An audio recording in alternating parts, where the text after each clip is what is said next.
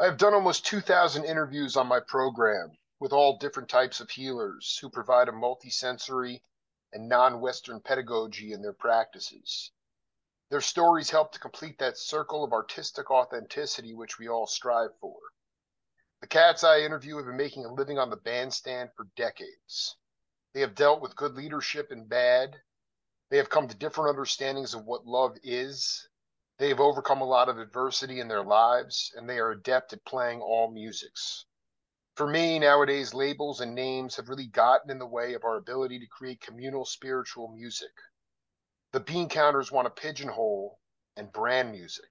Playing music of the soul is not for the faint of heart, to lose yourself or see yourself from the outside looking in. Not being worried about being micromanaged, playing free and escaping whatever's going on in your life. How hard is that? Can be very hard unless you consistently surround yourself with people who never put themselves above the music. Learning to converse improvisationally and going off into space is not something that every musician can contribute all the time. I just got back from the Treefort Music Festival and was privy to so many younger cats. Some bands a little bit more conversational than others, but either way, I had a chance to catch up with my next guest, and he absolutely blew my mind with his ability to keep time, but also uh, be a conversational component and paint on his kit. Collin McFadden, welcome to the Jake Feinberg Show. And thank you very much, Jake. I'm really glad to be here. It's such an honor to to, uh, to talk to you, man. You know, I wanted you to just talk. It's a little abstract, and clearly you can go in any direction with this. But what I noticed most about you is that um, uh, you played with a lot of intensity and in some cases a lot of velocity or quickness, but it, you never overplayed. You were never smashing the kit. You were never pounding the drums. And I wanted you to just talk in your own way about how you developed the ability to play and use your life force to create volume as opposed to actually physically pounding the drum kit. First of all, thank you for uh um oh, I guess your compliments there. Uh, I've never really really perceived myself uh while I'm drumming um from the outside perspective, you know, so it's kind of interesting to uh um Absolutely. Yeah, you know what I mean? Um but to answer your question, I guess uh getting to this point in my life as a drummer um before this band uh, up as the down as the i was playing i started a band with a friend of mine that i met in college. Uh, we called ourselves the emergency stopping only. And in that band uh, we did a lot of really intense um, time signature changes uh, a lot of chord structures and rhythmic structures you know chord um, sort of taking the classic organization of music and ignoring it completely. And we incorporated large sections within each song that we worked on that was strictly improvisational, where there would just be a hard cut um, on the notation, and every person would just have slash notation. And it really just came down to excuse me each time we would play the song um, expressing where we were at that day um, you know emotionally and musically and how we were perceiving the music that we were playing that was on the page before and in preparation for what came on the page after. Um, i did that for quite a few years and you know, I had always done so to the best of my ability. Um, but it, I didn't really have kind of a scope on it until I went to see, it was a few years back. Um, I went to see Victor Wooten with Dennis Chambers and Bob Franceschini. Sure. And you know, during that concert, they were blowing my mind just constantly. You know, with how insane those musicians are. But after the after the show, uh, I stuck around and I got started struck up a conversation with Bob Franceschini and started, uh, you know, talking about music, and uh, we got on the topic of Dennis Chambers, and he told me something about him, and he said, you know, the thing I love about Dennis Chambers is that when he plays, he always plays what's exactly right for the music, but he what he does is he gets underneath all of us other musicians and lifts all of us up. And that's something that has stuck with me ever since and I've just, you know, tried my best, not comparing myself at all to Dennis Chambers, but it's something that I've always tried really hard to you know channel and um, well let me ask you a question this is so important explain how you have learned to get underneath the band because I literally just got off the interview with Billy Cobham, and we are you know, this guy, um, you know, when he started, he was in the army band with uh, at Fort Dix in New Jersey with Grover Washington Jr. But I mean, they weren't making a lot of dough, so he was driving up to the city every night to play at the Hickory House with Billy Taylor, or if Billy couldn't make the gig, then it was Roland Hanna or Jaki Byard, and it was this idea that so I'm, I'm throwing a lot of stuff and you can just take it wherever you want but this idea of getting underneath the band and then on top of that how you've learned to like when when did you sort of begin if if this is in fact the case and i saw this with uh, up as the down is the is where you are not concerned about keeping time for other people and what I mean by that, like Jack DeJohnette is like that, where you see him play with Gary Peacock and Chick Corea, and everybody has their own inner time feel, and there's instantaneous compromise about where that time is. Nobody's yeah. concerned about a metronome or a clock in their head. There's none of this quantized stuff. And I just wonder how you've learned like were you ever hooked on the metronome or have you always just sort of been have you cultivated that idea of collective compromise and everybody is responsible for the time feel so that Collin McFadden can paint on the kit? Yeah, you know, that's really interesting because I, when I'm in the practice room, I definitely use a metronome when it's kind of a process. So go ahead. When I'm when I'm warming up at the very beginning, it's with a metronome. You know, I'm locking myself into the time and you know it takes myself a while to sort of decompress from the day that i'm coming from to get as i come into the practice room and shift from all of that other stuff into sort of just connecting myself with that time in the metronome if that makes any sense. And once I am able to lock myself in, you know, I stop thinking about the metronome. I stop thinking about hit those exact notes on the time. Then that's when I allow myself to start thinking about orchestration.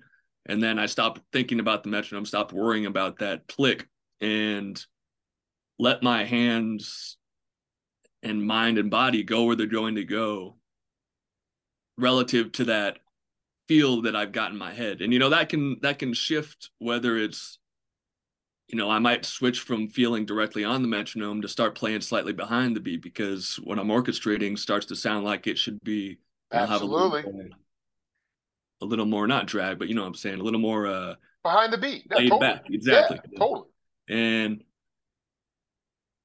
I don't know, man. I just kind of when I'm playing, uh, when I go to get on stage, you know, I warm up to the metronome as well, and I just kind of try to do the same process so that by the time I get up and start playing with other people, and I forget about the time of what it should be, and I start to listen with the most intent that I possibly can to the other musicians and not for the sake of you know so that we're all landing on the beat together but so that i'm able to connect with what they're trying to say that day. And how that comes out in time uh, you know you mentioned that I'm not trying to provide the time for everybody, but that I, I'm trying to sort of paint a picture with my drum set in a way that from what I'm trying to understand with what you're saying, I think you're saying like I kind of at times will set a new time. Absolutely. No, and that this is the, the, what he was talking about. I was talking to him about like roll, you know, if Roland Hanna was subbing or Jaki. Jaki was also like an incredible sax player, and you know, mm. like like it, it wasn't about. It's not just about playing free and you know, and then you know, uh, dictating the time. It's like within that, everybody understands that they have to compromise. Uh, how, yeah, it's like yeah, where you know I might say something, and with me saying something, it's not me being like, okay, this is where we need to go. You know, need to jump on with me. It's saying it's it's part of the conversation. You know, it's like the time itself is a fluid piece that is a form of expression to where the shifting of the the feel is part of what I'm trying to say. You know, it's like exactly, dude. You na- that's po- that's poetry right there, man. That's it, man. And and why why do you think that it, it, that may come naturally to you? Clearly, you get in that practice room, but when you get on the bandstand, do you find like, I mean, does that only come with trust and time with people that you really love playing with? Can that happen instantaneously? And what would be your advice to cats in terms of sort of letting the body dance so that the music can move. I mean, there's nothing more more boring to me than somebody who's like, you know, it's like riffology or like, you know, you know, huge yeah. chops, but like it's just about them. I wind up staring at the wall. You know, that stuff doesn't do it for me. And I just wonder like how have you cultivated that? It's not in the practice room, but working with cats that maybe aren't as seasoned or maybe a little more insecure. How do you push them out of their comfort zone so you know, maybe they fall that Nobody's going to know anyway. Audience isn't going to know. Yeah. You know, I think it's there's only so much that I can do. You know, it's like a relationship. You know, where where there's yeah. only so much that I can do, and the other people just have to accept me mm-hmm. as I am. Mm-hmm. And you know, I can try to change other people, but it's not going to be a fruitful endeavor. You know, it's it's me accepting them for who they are and expecting that reciprocation reciprocity whatever the word is and mm-hmm. when that happens then that's when those sort of bending of time moments that are compromises that work happen. And you know i think really the, the the best advice is just to you know go up and do that. Be yourself to the best of to that ability in that regard. And um, you know if you're if you're with the right cats then they're going to accept you for for what you have to say and who you are. Um, i want to read you this quote from uh, leland sklar one of my interviews with the great bass player. He said uh, he said in so many sessions and this is in the recording studio so take it for what it is he said in so many sessions over the years the producer will say quote your bass parts are not matching the kick drum pattern. I'm going, quote, let me play the bass and let the drummer figure out the pattern that fits the bass part. The bass should be the dominant factor in that register. It got away from the double it got away from the double bass drum sets. With the advent of so many pedal setups, guys can sit there with one bass drum and do all kinds of stuff that sounds like they got three bass drums. It gets a little tedious for me trying to accommodate that uh, it's become an individual thing based on the drummer and his understanding of what the bass player does. It's not all about him and his chops. I love a drummer who can just lay down a nice pocket. To me, the pocket exists between the hi hat, the snare, and the toms, not that kick drum pattern that doesn't allow any breathing space in here. This is unnecessary. Can you riff on that a little? I mean, that idea, and that's what Billy was talking about. Billy said, didn't matter if it was Rick Laird in Mahavishnu or Chris White at the Hickory House, Billy was always listening to the bass player. Yeah. Um, can you talk about your relationship with the bass player? Do you agree also with with Sklar to a degree in terms of that incessant need, like you have to match you have to match where the kick drum is as opposed to just uh, maybe allowing the bass player to dictate where the groove should be? Yeah, man, you know, it's uh I love talking with bass players. Bass players are my favorite musicians in any band. Um, you know, they're my favorite people to play with. And I think that when it comes down to the groove, you know, I always jo- I always joke with every bass player I ever play with. It's like, you know, I'm the one that keeps the time right, and then, and then we all smile and you know have that uh short little laugh. And it's uh, but in reality, it's you know that's not true at all. It's it depends on wh- who's saying what when. And as far as when, you know, if the uh the kick lines up with the bass, um, Mhm. I almost said bass drum, but if if they line up with each other, you know, I think there's certain situations where that should happen. You know, when both of you are trying to leave space for the rest of the band, but in other times, you know, there's I try really hard to because I'm I'm a music producer also, and I spend a lot of time in my home studio. Wow. And you know, when I'm mixing a bass and a kick drum, there's you know I can just EQ um, the two, but I'm not going to be throwing those two things together all the time because the bass is its own instrument that's able to create these beautiful tones on the low ends that you know you've got the keyboard player getting out of the way. So why shouldn't the kick drum be getting out of the way too? Because i mean we're just hitting one note over and over and that's rhythmic on the kick drum. You know we can Mhm. do our little pitch changes you know play in play out of the kick drum but the bass drum is the one who or sorry the bass guitar is the one who has a more melodic ability so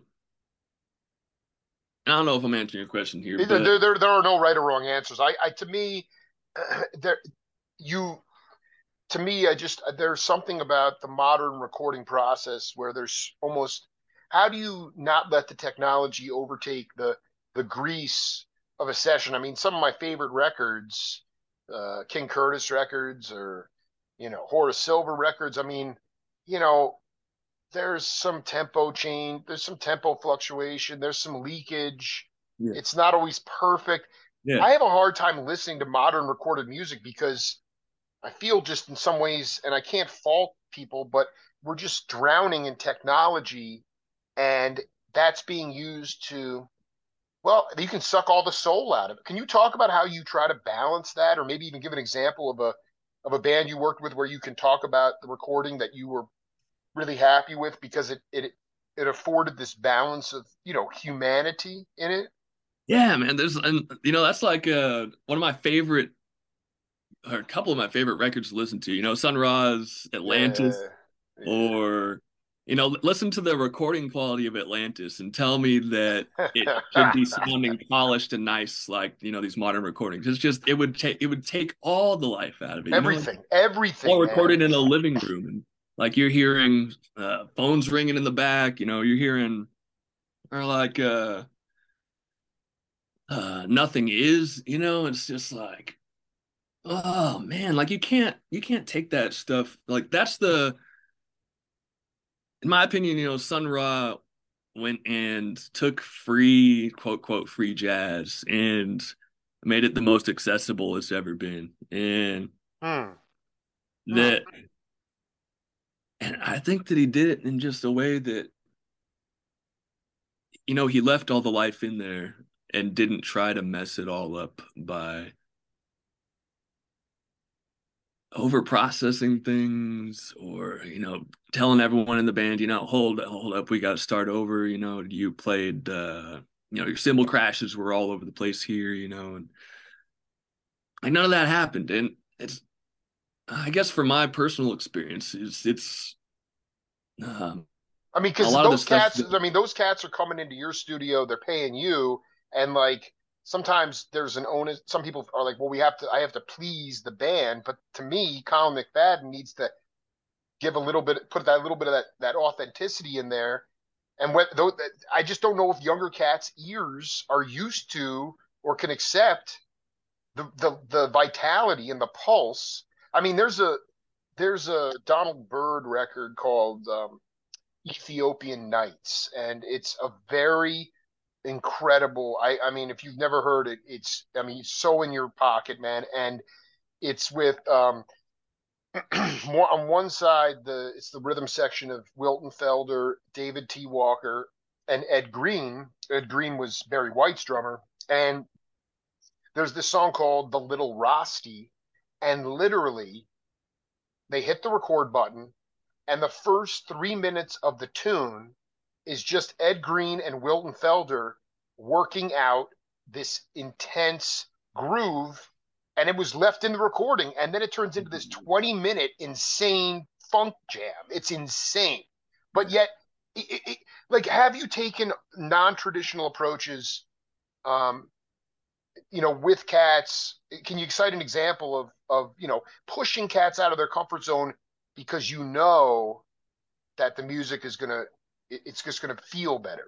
Oh man all the time. So when, yeah when, go ahead yeah. so when i'm doing uh, my production stuff man it's like there'll be times where I'll write something where you know I want something to I've got my idea of what I would like to hear uh you know in like a saxophone part or some keys in this uh, song that I've written. And so I'll go and you know I'll produce a song, get it all done.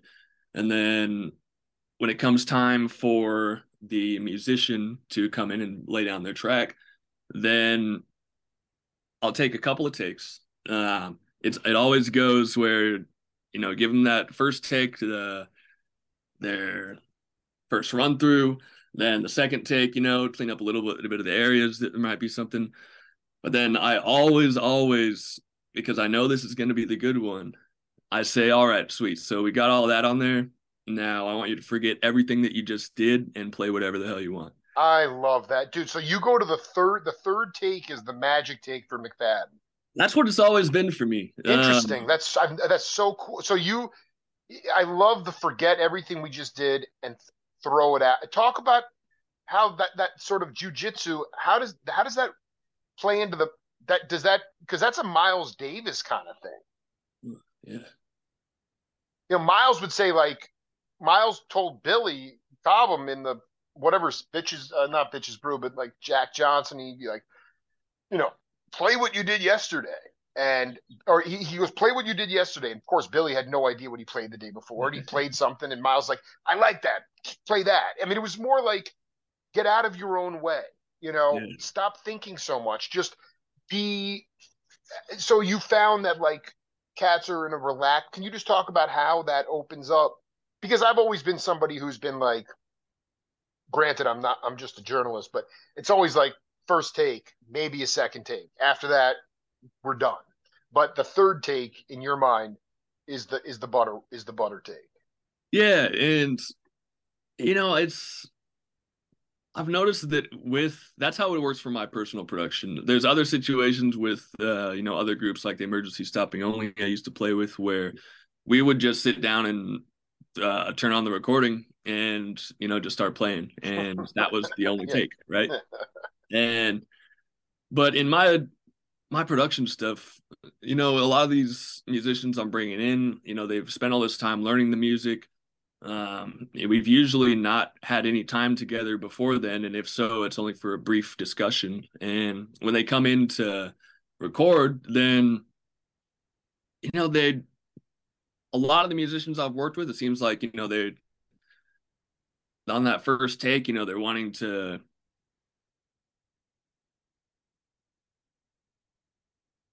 Uh, hit these notes as they are on the page. And i think that comes from the, the a lot of the classical training you know where you have notes on a page and as soon as you've got notes on a page then there's a wrong way to play it. And so when cats come in for that first take you know they they might have everything nailed down perfectly but it's gonna it usually sounds a little bit stiff. That's right. They're trying to get it to you know sound just as it should quote unquote. And then that second take you know it's like they're feeling a little more relaxed because they've already had their run through. And at that point, it's by the third take where they're not expecting, you know, by the second one, they're expecting me to be like, all right, that sounds great. You know, let's, let's call it a day. But then that's where I like to come in on that third take and you know give them the opportunity since they've already taken all this time to learn this music.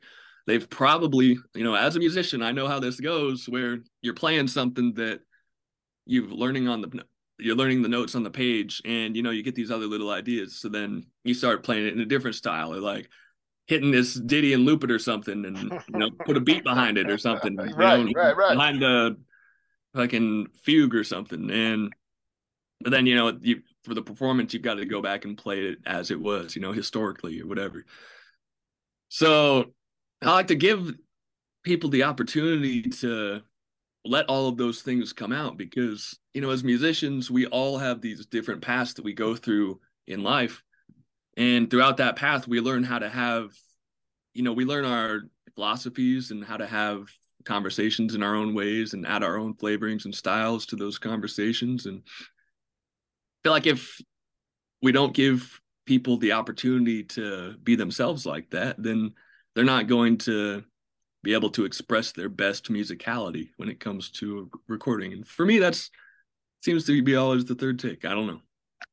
Well, I think it's, I mean, it's it, in my mind, it's very unique, and I think it. uh did, would you say? I mean, I think one of the crises in modern instrumental improvisational music today is that um, there's not enough venues. Um, the idea of a touring circuit that's sustainable for creative instrumental music is not really there. As a result, cats are going into the academy now because yeah. every school has a jazz program and they're coming out sounding just like their professors. Yeah. Uh, you go back in time. I mean, I've done enough woodshedding with all these cats. Most of them, Vinnie Colaiuta, I mean, other cats, they didn't even graduate Berklee. Uh, they just took a bus to LA and got, you know, just started shedding and getting, you know, finding a way in. Yeah. Um, and they were also playing like, you know, six nights a week, three sets a night. In terms of you, like, were you an ear trained musician? Have you were you self taught? Talk a little bit about this, uh, because like, I mean, it's just it, to me, cat's ears. There's a couple things going on here. Number one, they come out sounding like their professor. Number two, um, you know, they uh, they're learn a lot of younger cats are learning to read music before they learn to hear it. So their yeah. ears are locked and they can't really hear when, you know, Jaki Byard, his lessons would be like, all right, let's play Cherokee in all 12 keys. And then the cat would, you know, he'd get on the drums, the cat would get on the piano. And then by like F, he'd fall apart. And, uh, and, and Jaki would say, okay, well, that's good. Now you know what you need to do for next week, and I'll see you next week. I mean, it was pretty straight ahead. and and because they're so talk about your ears, how they've grown the most, and then ultimately your self-taught versus academic uh, education. Well, I think my my ears. How have my ears opened? That's always the best question. How? Where did your ears grow the most on the bandstand? yeah, you can think about it. I, I, talk like, were you? Did you? Were you in some symphonic band? Was there a demarcation point where you were like, I'm done taking directives from a conductor, anything like that, or was it all just? Were you just a total street scholar? You know, I think that uh, there's kind of a combination of things that happened here, um, and it's um, it's going to answer your academic question. yeah, go for it, man. Yeah. So when I first started playing, it was uh, you know coming up and everything. It was just like anyone else. You know, got on a drum set one day and just you know except i didn't have any classical training never took any drum lessons for years and years. Um, and it was all playing you know just a bunch of rock music because that's what was going on in my family you know what music that i was hearing. And for me i didn't actually hear a lot of uh, jazz until i started listening to um, flying lotus and wow. hmm. started to immediately immediately started to be like where's where's this guy's ears coming from like where why is this music so different than what i've been uh, raised on you know and so then i went on to this huge deep dive you know and first thing you get to after flying lotus is J Dilla and what happens after you hit J Dilla, then you know you just dive into all of jazz. So Absolutely. just went down that um, around the same time uh Kamasi Washington's The Message came out Mm-hmm. and I pretty much left that playing in my car for I don't know how many months, but that was sort of my introduction and then you know went out and started um renting uh John Coltrane CDs from the library which the library out in Nampa Idaho is very short on its jazz selection but it's where I started and I, I got to be honest. I, I just so I walked in. I was got to say this I, over Christmas when I was up. My brother lives in Boise, so I went to this record shop, not Record Exchange, another one, really really hip shit shop, and there was like this like uh, Jackie Lomax, who was like this English singer, spent some time in Woodstock. Uh, I found this dollar bin record of his, and on there was a library card insert, Nampa Public Library, dude. It was so dope, dude. I'm like, I, I'm never getting rid of this record ever, dude. dude that's sick So the, the, the point is that you explain explain the poly like is jazz about because it was foreign to the rock more of the 4-4 rock that you were listening to. Kamasi is completely an outlier really amazing player in this time. But is it more like is jazz just about playing in the cracks? Is it about creating rhythms within? You know to me like what was it that and and ultimately like did you have to learn to just sort of like dance in your own body at that what was the fundamental shift after you know sort of immersing yourself in that insane barrage of spiritual music? Man what was uh it was like how do i how do i do this? You know? Yeah right. That's a great start. Yeah. And i had zero idea. One of uh you know i was also into tool. Yeah. And you know danny carey is a jazz drummer. And Mhm. So the first thing that i started to do was like okay well if danny carey's a jazz drummer i just got to listen to a bunch of jazz and try to play some danny Car- some some tool songs you know? So started doing that and then figuring out what odd time signature or uh not just odd times but also what polyrhythms are.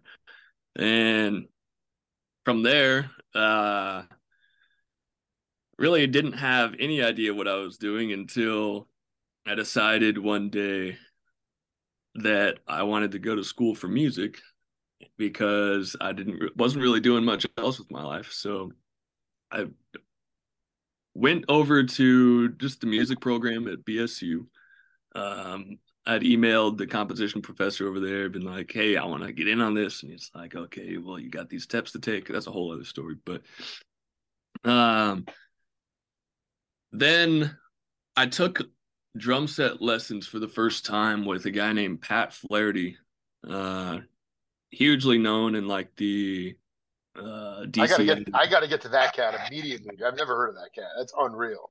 He was a huge uh, he's taught so many people and gotten to uh, drummers pretty much to the you know in DCI um, the drum corps where they've got the it's like uh, I can't remember all the names like Blue Devils and yeah things like sure. yeah, Yeah. um he gave a lot of people their start and he's got ridiculous chops and huge studio out at his, place. Like he uh just retired um a couple of years ago and you know even after unloading his a lot of his instruments you know his studio's still packed full of stuff. His record collection's insane you know. Oh my god. RV garage that's wall to wall records.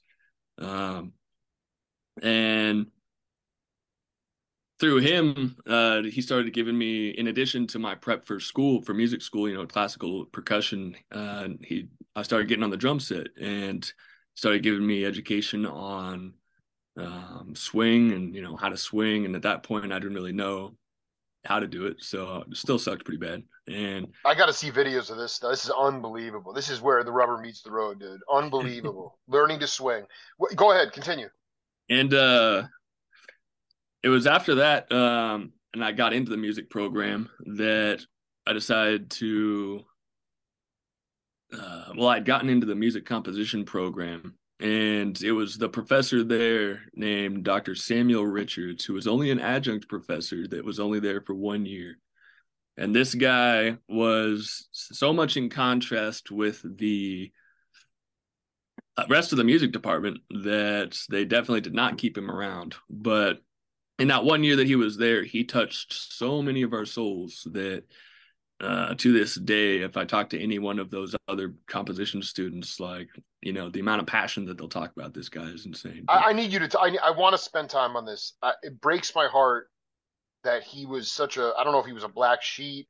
I don't know why. Why the heck these out? What was it about him that that resonated with you guys so hard?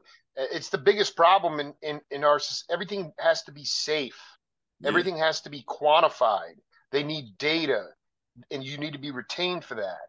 Yeah. If you God God forbid you, you bring some spirit and flair and individuality. I mean, I'd love you to talk about this cat. To me, that's what that's what jazz is, man. Yeah. Yeah, it was so for him, he was the first professor that I had who taught me how to think about music and not what to think about music. And give an example of that. So he would. I remember one specific. Uh, we had this this studio where we'd all meet up in all the com- composition students would meet up, and it was our we called it composition studio, and he would you know play some music for uh you know some stuff that he's just been listening to to get started and then when he would actually break down you know well what's actually going on in this music? Huh. um, then he would not explain it in terms of so, so this chord is happening here and then this transitions into this chord and transition. Instead it was more of the structure of the and not even structure it was like what is being conveyed emotionally here Wow. Wow. Yeah. You know, like was he? Because I know, like in the past, like cats, some cats would, some professors, really heady ones, would just say, uh, you know, take a tune like "Dear Old Stockholm" or you know whatever, some Tony Williams tune. Don't and just contour it. You know, don't play it. Just contours. You know, feelings, emotions. Uh, was he a drummer himself, or was he just sort of well, he's a piano uh, pianist, and he uh, he t- sort of had this philosophy that I've incorporated into my into my philosophy, where those those things that he would show us musically it would be everything from all over the spectrum in terms of historical to modern to just came out yesterday. Uh-huh and he would take these things and he would show how they all connect to each other not in like a historical thread but in a all of this music is equal and wow. Wow. there is no right canon that we should be deriving our academic process from because where we're at in modern society we're all we've all been influenced by all of this history up until this point. So why aren't we progressing and utilizing everything from the modern greats all the way to those of the past. And that's why that's why he that's why he was only there for a year, dude. That's one hundred percent. Uh, that is so progressive and cool, and scares the living crap out of administrative people that actually probably have never spent a day on the bandstand. Anyway, go ahead. Yeah, man. There was a so you know these sort of things, these kinds of studio lessons. Um, you know, that was like the first here's this uh, classical studio and this uh, this guy and the guy who who got him the job that had left over to uh, Michigan. Uh, you know, we're showing me like Meshuggah as my introduction. Like, hey, do you like this? Do you like that? I'm just like, man, what's going on here? Like, and the uh, um, sorry, what was your question? no, I, I guess what popped into my head was, uh, I mean, I'm sort of riffing on it from you know my own sort of you know perch, but why is it is his philosophy too avant-garde?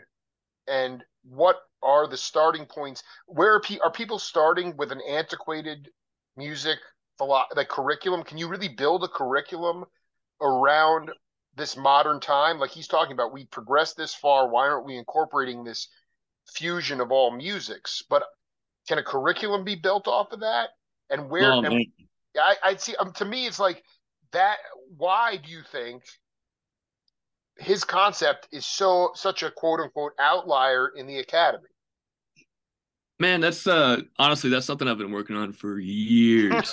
you can write a book on that yeah no i mean it's just it's really dude i even talk to professors and when they're i mean they're getting paychecks which is cool but they they don't want to bite the hand that feeds them. So i'm not sure how we're supposed to make any progress if the cats who were you know that came up in the 70s and were on the bandstand with freddie hubbard and jj johnson and now they're teaching in the academy and they're teaching kids completely differently than how they were raised on the bandstand but they actually can't talk about it because they might lose their their paycheck. You know to me there's just there's these number of things but i just wonder what the starting point is for most music universities. Like is it just like classical? I mean to me like what is so antiquated about it? To me it's one of the major reasons why uh, in my mind there's just been sort of a stifling of the vocabulary. Just what he said.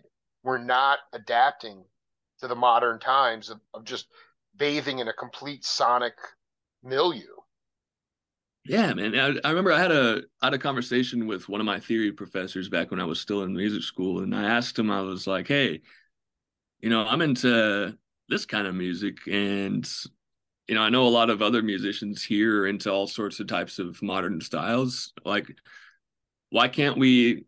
Can we? I asked him straight up. I was like, "Can we incorporate, you know, some of these? You know, just like have a week or something where we focus on some modern styles and how this, you know, these." right the these Beethoven pieces and Bach pieces, how they you know tied together to this modern music, and the um, the response was initially, oh yeah, sure, yeah. Then you know we had a single day where he took down, hey, what were some pieces of music that you guys would like to look at, and just, he wrote them on the board. Never anything came out of it, and finally I asked him again then another time, and was like, now why can't we incorporate some of these things? And he's like, oh, you know, we just don't have time. And it's like you're telling me that we don't have time for progression in this thing that we live and breathe and we can't do without. Like we don't have time to teach people how to express themselves. We don't have time to show people how this thing that has inspired them to become this musician how they can get you know elevate themselves to the level that they want to go to you know? We don't have time for all of that. Like we have to spend all the time on learning the same old stuff that everybody else is learning. Like why can't we have individualism? You know it's, each school is like a school of thought right? Like why can't why do they have to be so similar to all the others? Like and i don't know man. I, I think that's dude kind I, of this is what I'm saying. like what you just said there is a thesis for a larger paper book. I mean it's so real it's so heavy. And i have a tendency to think that uh not just that cat who said he didn't have time. Yeah. most of those guys are so steeped in their specialty and they've never really pushed themselves out of their comfort zone that they probably don't know how to even explain that shit to you guys. Maybe they do. But to me if you're saying you don't have time it means you don't know you- you're just jiving man. You don't really know what you're doing. Yeah. um i i want to ask you this concept as well. Talking to Collin McFadden here just blew my mind. I could have seen you in like so many different musical settings that weekend um but i dug that band a lot. But i want you to talk about the concept you know everyone's like yo man uh you know gotta, you know, the downbeat. Okay, where's the one? You know, people get so insecure collectively when the band loses the one. Yeah. And you know, Jamerson said there is no one. Any note can be the one. Uh, the Grateful Dead, one of my favorite live bands. I never saw them live, but you know, to me, it is just one living, breathing organism. And when collectively, after hundreds of thousands of shows uh, and trust, when they come back, when they lose the one, they come back in all together. It's the most. I mean, it's just like it's orgasmic in some ways. And I just wanted you to talk about your concept of the idea that any node can be the one. Man, that's a I think that's kind of part of what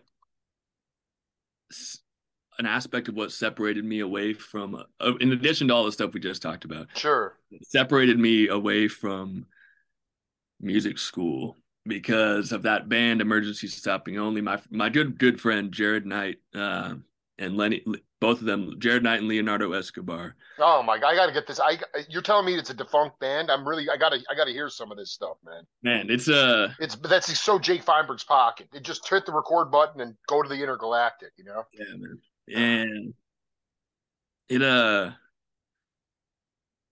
so yeah, the one, them, the, the, the, one, the, yeah, yeah, yeah, the downbeat, yeah. Yeah, so with this band that we had, um, you know, we'd have all these sort of improv situations where we would just well not worry about it right just strictly purely purely listen to each other and stop worrying about where that one is stop worrying about hmm. what we're hmm. playing and just worry about just the feeling of it and I think what kind of separated me from school was being like, I want more of this. And when I got to playing with emergency stopping only on a regular basis, then I was able to understand what it meant to I guess what it means to not worry about the one. Lose and, the one and come back. Yeah, exactly. And not be and not freak out about it. Yeah, and I mean it's it's the understanding that tension like you know everyone always says yeah, you know um, you know music is just tension and release and i mean that's everything in life right yep. so in our jobs and then like driving down the road, you know, there's the tension of like going through traffic and having to deal with traffic stops or like stopping at a red light and then release a little bit when we get to go and then the full culmination when we get to wherever we're going. You know, there's that whether we perceive it or not, there's like that relief there. And that's all over life. And that is what we all do. I mean, that's I think that's why a lot of people when they get up into their elder years, they have you know when you talk to someone up there and they they have this peace about them where they don't really have worries of you know like I've got to do this great thing in my job and have a great career. And like they don't have all these worries that a lot of us younger people have to worry about and they have this peace about them because they've they're coming to that or they're at that point of release in their lives after all this tension of having to be the best that they can be or you know however they live their life. And i think music and worrying about the one and having that experience where the band loses the one or intentionally or otherwise, but then turns it into this musical expression of the soul and emotions. And then having this collective culmination resolution where we come together and it's like and here we are back at the one together. I'm sorry, that's the, that's the pinnacle, man. Or the, you know, they've got that look in their eyes, and everybody's physically, you know, you're seeing them all hit the one together, even if even if they're not moving, like you know, there's there's just that weight that oh my god everybody collectively feels. You know, that is I feel like that is the purest expression of this thing of music as it is as an expression of human life. Does that make sense? Dude, you're you are waxing poetic, man. This is like it doesn't, it, dude. So much of this stuff is invigorating because, you know, I'm not sometimes always asking questions, but you're going right. You're articulating stuff that is so hard to articulate. To me, vibration and rhythm in the last five years or so of my life has just is the only thing that's healing for me. And I want to see cats that are taking chances and really playing beyond what they know. And some of that has to do with with this this uh, emergency stopping only, where it's just you got your rudiments in place, but then there's this sort of oh, what me worry. Uh, I'm going to go for it. Let's have a ball, and let's not stress about all these things that are sort of codified. I just don't, you know, to me, grading like g-r-a-d-i-n-g is grading is grating it's just very grating eh, to grade somebody musically when you can have these spontaneous moments of pure enlightenment yeah. uh, on the bandstand and so i you know i just Collin i mean we we just burned through 53 minutes here i i I have to go pick up my younger daughter, but I really can we can we do set two like next week? Because dude, I mean, this is important stuff, and I just feel we need to keep riffing on it. I, I, I mean, I have like I understand that uh, that I my prayers are that the information that we talk about and that I talk about with all the cats is just going to live on long after I'm gone. So there'll be a rebirth and sort of maybe God knows a an open mindedness towards cats like your professor who just was totally brilliant and and away from the safety of it and away from the quant- quantified need to you know i think you just got your finger and that's the other thing it's tension and release feeling where the pulse is as a collective union and then dynamics within that uh, which is we didn't even get a chance to talk about up is the down is the so yeah. we you know if can we hop on set two next week yeah absolutely man i think i think what you're doing here is a really great thing and i'd love to have a I'd love to have a part two. All right, let's do it, baby. Yeah, man. Have a great weekend, man. I'll get this up later. I'll and uh bless you, man. You're you're on your path. You stay on that path. Thank you very much, Jake. Thanks for having me. All right, homie. Be good. Take care. Later.